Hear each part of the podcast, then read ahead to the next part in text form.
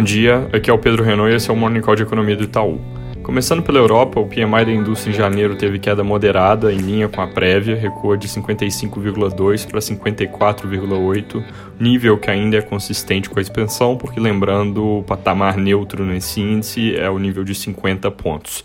Também é significativamente melhor do que se esperava em janeiro do ano passado, pré-pandemia, quando o índice registrava 47,9 pontos.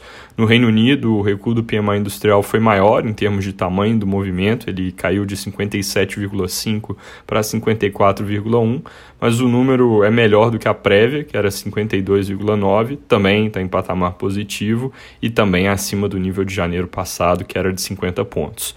Hoje, nos Estados Unidos, também saem os PMIs do Instituto ISM ao longo do dia, devem permanecer em nível bastante elevado.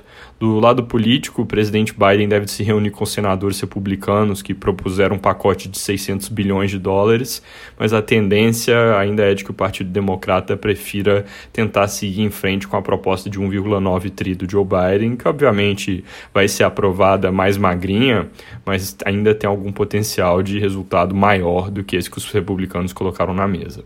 Para terminar falando dos PMIs na China, dados mais fracos no mês de janeiro, ainda em território positivo, mas reforçando com essa queda a perspectiva de que a remoção dos estímulos por parte do governo vai ser feita de forma apenas gradual ao longo do ano, buscando um pouso suave. Aqui no Brasil, o dia tem dois focos de atenção. O primeiro é a eleição para as presidências da Câmara e do Senado, que deve terminar no fim do dia. E pelo que o noticiário recente indica, tem Arthur Lira como favorito isolado para a Câmara, com o rival Baleia Rossi perdendo mais suporte ao longo do fim de semana. No Senado, Rodrigo Pacheco parece contar mais do que com os 41 votos necessários, sem que outro candidato seja capaz de fazer frente. Então, a não ser que haja alguma reviravolta muito grande, o resultado já parece um pouco dado. Passada a eleição, o Congresso volta ativa e aí vai ser importante ficar de olho no que fazem os novos presidentes, que deixam de ser candidatos, passam a ter o controle das pautas. Vão ser especialmente importantes nessas primeiras semanas a discussão sobre o orçamento de 2021, possíveis conversas sobre auxílio emergencial e o ímpeto que vai ser demonstrado ou não na retomada da agenda de reformas. No, no judiciário, perdão, os tribunais superiores também voltam hoje do recesso e no executivo a possível reforma ministerial entra na pauta, então fevereiro tende a ser um mês com o noticiário bem agitado.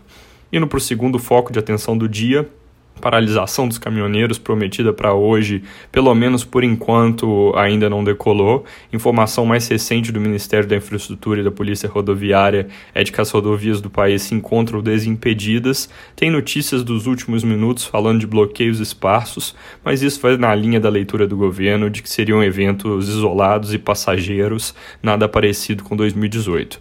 Para fechar com um comentário pontual sobre inflação, na sexta-feira a ANEEL surpreendeu a nós e boa parte do mercado ao manter a bandeira tarifária de energia elétrica no modo amarelo para o mês de fevereiro, quando a expectativa era queda para a bandeira verde.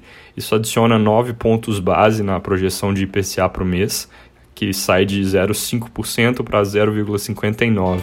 Se a bandeira volta para verde em março, o trimestre como um todo deve ficar em 1,02%. Se ela ficar no nível amarelo, 1,11%.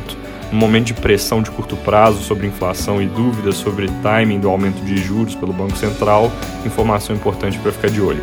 É isso por hoje, bom dia e boa semana.